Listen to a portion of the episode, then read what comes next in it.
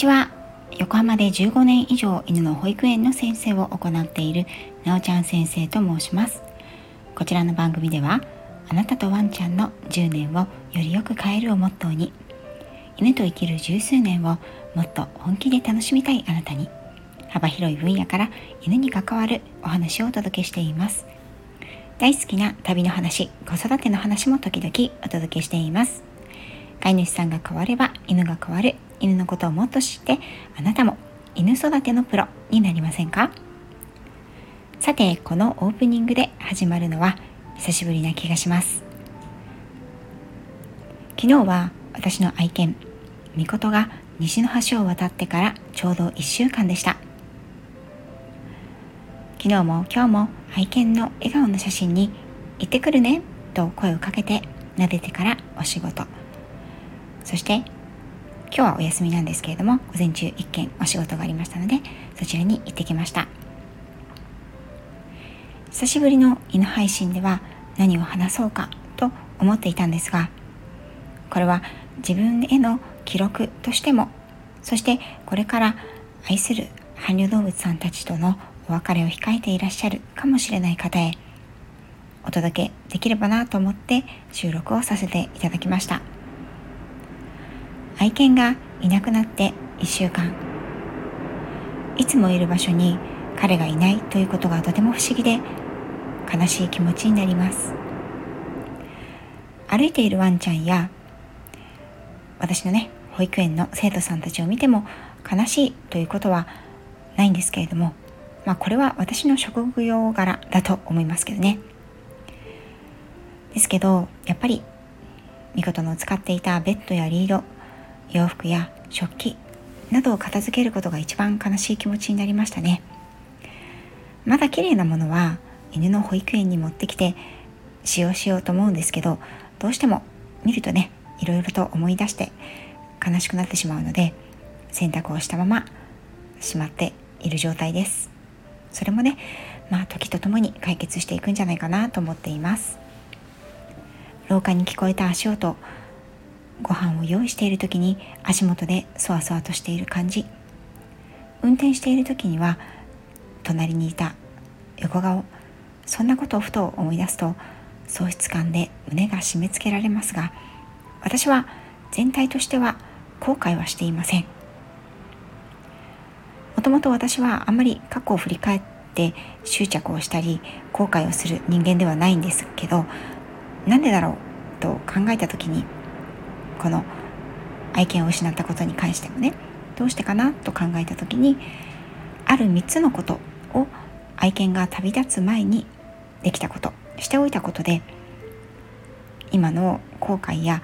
まあ、悲しみというのが少し和らいでいるのかもしれないなと思いました。その3つを今回から1つずつ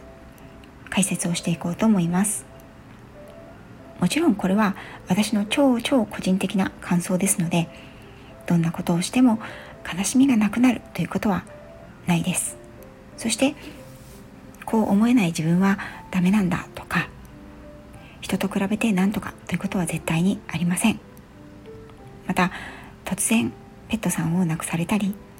不慮の事故で失ったなど物理的に何もできなかったという方も当然いらっしゃると思います。そのような方の苦しみ悲しみはいかほどかと想像を絶する思いでいます。ですのでここまで聞いて私はちょっと聞くのが辛くなるかもしれないなという方は是非そっとこのまま配信を閉じていただいて結構です。愛犬が旅立つ前にやっておいてよかった3つのことのうちの1つそれは自分の思いを周りに発信することができた。ということです。私の愛犬は1年前に病名が判明していましたがその時は命に直結するものではなかったので私としては振り返るとねやっぱりどこか油断していたというか安心していたというか最後のことを全然考えていなかったんだなと思っています。ですがやはりじわじわと龍馬は彼の体を蝕んでいてそのスピードを私は楽観視していたんですね。今年になり腎不全も発症しました。かかりつけの獣医さんにゴールデンウィークは越せないかもしれないと言われたのは4月の末。私は楽観的に物事を見ていた自分を呪いたくなったほどの衝撃を受けました。ショックすぎて号泣しながらライブをしたのを今でも覚えているんですがあの時皆さんにお話を聞いていただけたからこそ自分の気持ちを整理して最後の時をどのように過ごそうかと現実をね受け入れて考えることができたんだなと今になって思います。あの時聞いてくださった皆様本当に温かいお言葉をかけてくださった皆様ありがとうございました。そのような意味でスタンド FM ねすごくあの私は助けられているなと今回も改めて実感しました。延命治療についてはメンバーシップの方でお話ししようと思っているんですが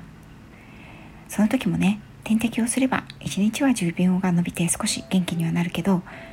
それを点滴というのは治療ではなくその場限りのもので長く続けることはできないんだ。ということこの事実をきちんと受け止めてそれを踏まえて次の行動としてどうするのか。ゴールデンウィークまでの命かもしれないと考えた時限られた1日24時間を愛犬とどう過ごしたいのか。愛犬はどう過ごしたいと思っているのか。それを家族とそして自分自身とそして愛犬と話し合いました。私と家族の出した決断はゴールデンウィークまで。点滴による延命治療を続けてゴールデンウィークは予定していたように家族全員で見事も好きな南房総に行こう。そして旅行に行ったらもう点滴はしない。ということでした。そして皆さんも知るように最後の点滴から1週間みことさんは奇跡的な復活を遂げてその後すぐに旅立ちました。この1週間の間に私を含め家族全員でみこととお別れする覚悟と準備ができたんですね。これは御事からの最大のギフトだと思っています。だからこそ家族共通の思いができたことでみんなで旅立ちを見送れたというある種の共通の感覚がそれが悲しみを和らげているような気がしています。そしてスタンド FM をはじめ家族やお客様友人たちに私がどのように感じてどうしていきたいのかそれをつどつど拙い言葉でもう全てではなくても口に出してそれを共有できたことが自分にとっては大きかったかなと思っています。例えばみことが山下公園に行きたがってるから家族みんなで行きたいとか夜はみことの隣で眠るからママを一人にしてほしいとかなるべく私が抱っこしたり触りたいとかみんなに抱っこして触ってほしいとか食べたいものを食べさせてあげたいとかそういった健康でね元気な時にはのどうってことないことなんですけれどもそれをね全て思ったことを口に出す。それができたこと。できないこともあったんですけれどもでもまずは口に出してみる。っていうことができてよかったなと思っています。その中でも一番勇気がいったのは亡くなる前日私が仕事をお休みさせていただいたことなんですね。これはもしかしたら一般の会社員の方には難しいかもしれないことです。でもあの最後の一日カートに乗せて太陽の下をお散歩した彼との最後のお散歩は私の中でとてもとても大切な時間で二度と戻ってこないものでした。こうしたいということを周囲に言えたことそれを聞き入れて受け入れくだ受け入れてくださる環境や皆さんがいてくれたこと本当に心から感謝しています。私にとってしてよかったことの一番最初一番目は自分の思いや希望を口に出して周囲に伝えたということです。私は今ペットロス専門誌の勉強をしています。昨日が2回目の講座だったんですね。ペットは人間の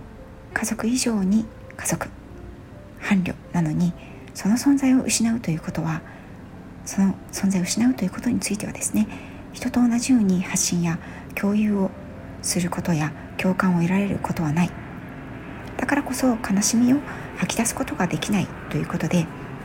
ずっとずっとその悲しみまあ専門用語でグリーフというんですけれどもその悲しみをずっと内に抱えたまま。それが心身を病んでしまう原因である。ということを改めて私は知りました。なので自分自身がこういうふうなお別れをしたいとかこういうふうに思っているとかそういったことを話すことができてまたそういう場を作ることができてよかったなと思っています。これは、うん、一長一短にできるものではないと思うんですよね。ご家族の中でもペットに対する考え方愛情かけてきた時間思い出というのは違います。そして私は仕事柄お客様の共感や了解を得やすい本当にありがたい環境にいましたのでお仕事をペットの看病のためにお休み一日させていただくことができましたが実際生活の中でペットがもしかしたら明日亡くなってしまうかもしれないのでお休みいただきたいです。ということはねなかなか難しいお立場の方もいっぱいいらっしゃると思います。そういった方にお伝えしたいのはそういうふうに口に出せない。実際は行動ができないとしてもそんなふうに思うご自身の心をどうか責めないでいただきたいなと思うことなんですね。ペットのことで仕事を休むなんて私は社会人失格なんだろうかとかねそういうふうにご自身を責めないでいただきたいなと思いますもしくはこんな時に一緒にいられなくてごめんねとか本当はこうしてあげたいんだけれどもどうしても仕事の都合や家庭の都合でこれができなくて一緒についていられなくてごめんね。といったことをまあ難しいと思うんですけれどもできればそういうふうに思わないでしてあげられたことにフォーカスを当てたりとか。そしてねあの一人語りでもいいと思うし自分の気持ちを吐き出す書き出すということでもいいと思います。スタンド FM という場では、ね、皆さん温かくただ聞いてくださそういったことがあったりそういう場があったりですとかそれができない場合にはノートとかに書き出すでもいいと思います。実際ですねえっ、ー、と私は次にお話をすることなんですけれどもしてよかったことの2つ目にしたいことを書き出すということがありました。私が愛犬が旅立つ前にしてよかった3つのことの次回は2つ目をお話ししたいと思うんですが2つ目は愛犬と一緒に写真を撮ることでした。そしてそのそれは一つなんですけれどもしたいことをするそれを私は書き出していました。まあなんというかペット版エンディングノートみたいなことでしょうかね、うん、それをして私は良かったなと思うので次回はそのことについてお話ししたいと思います。最後まで聞いていただいてありがとうございました。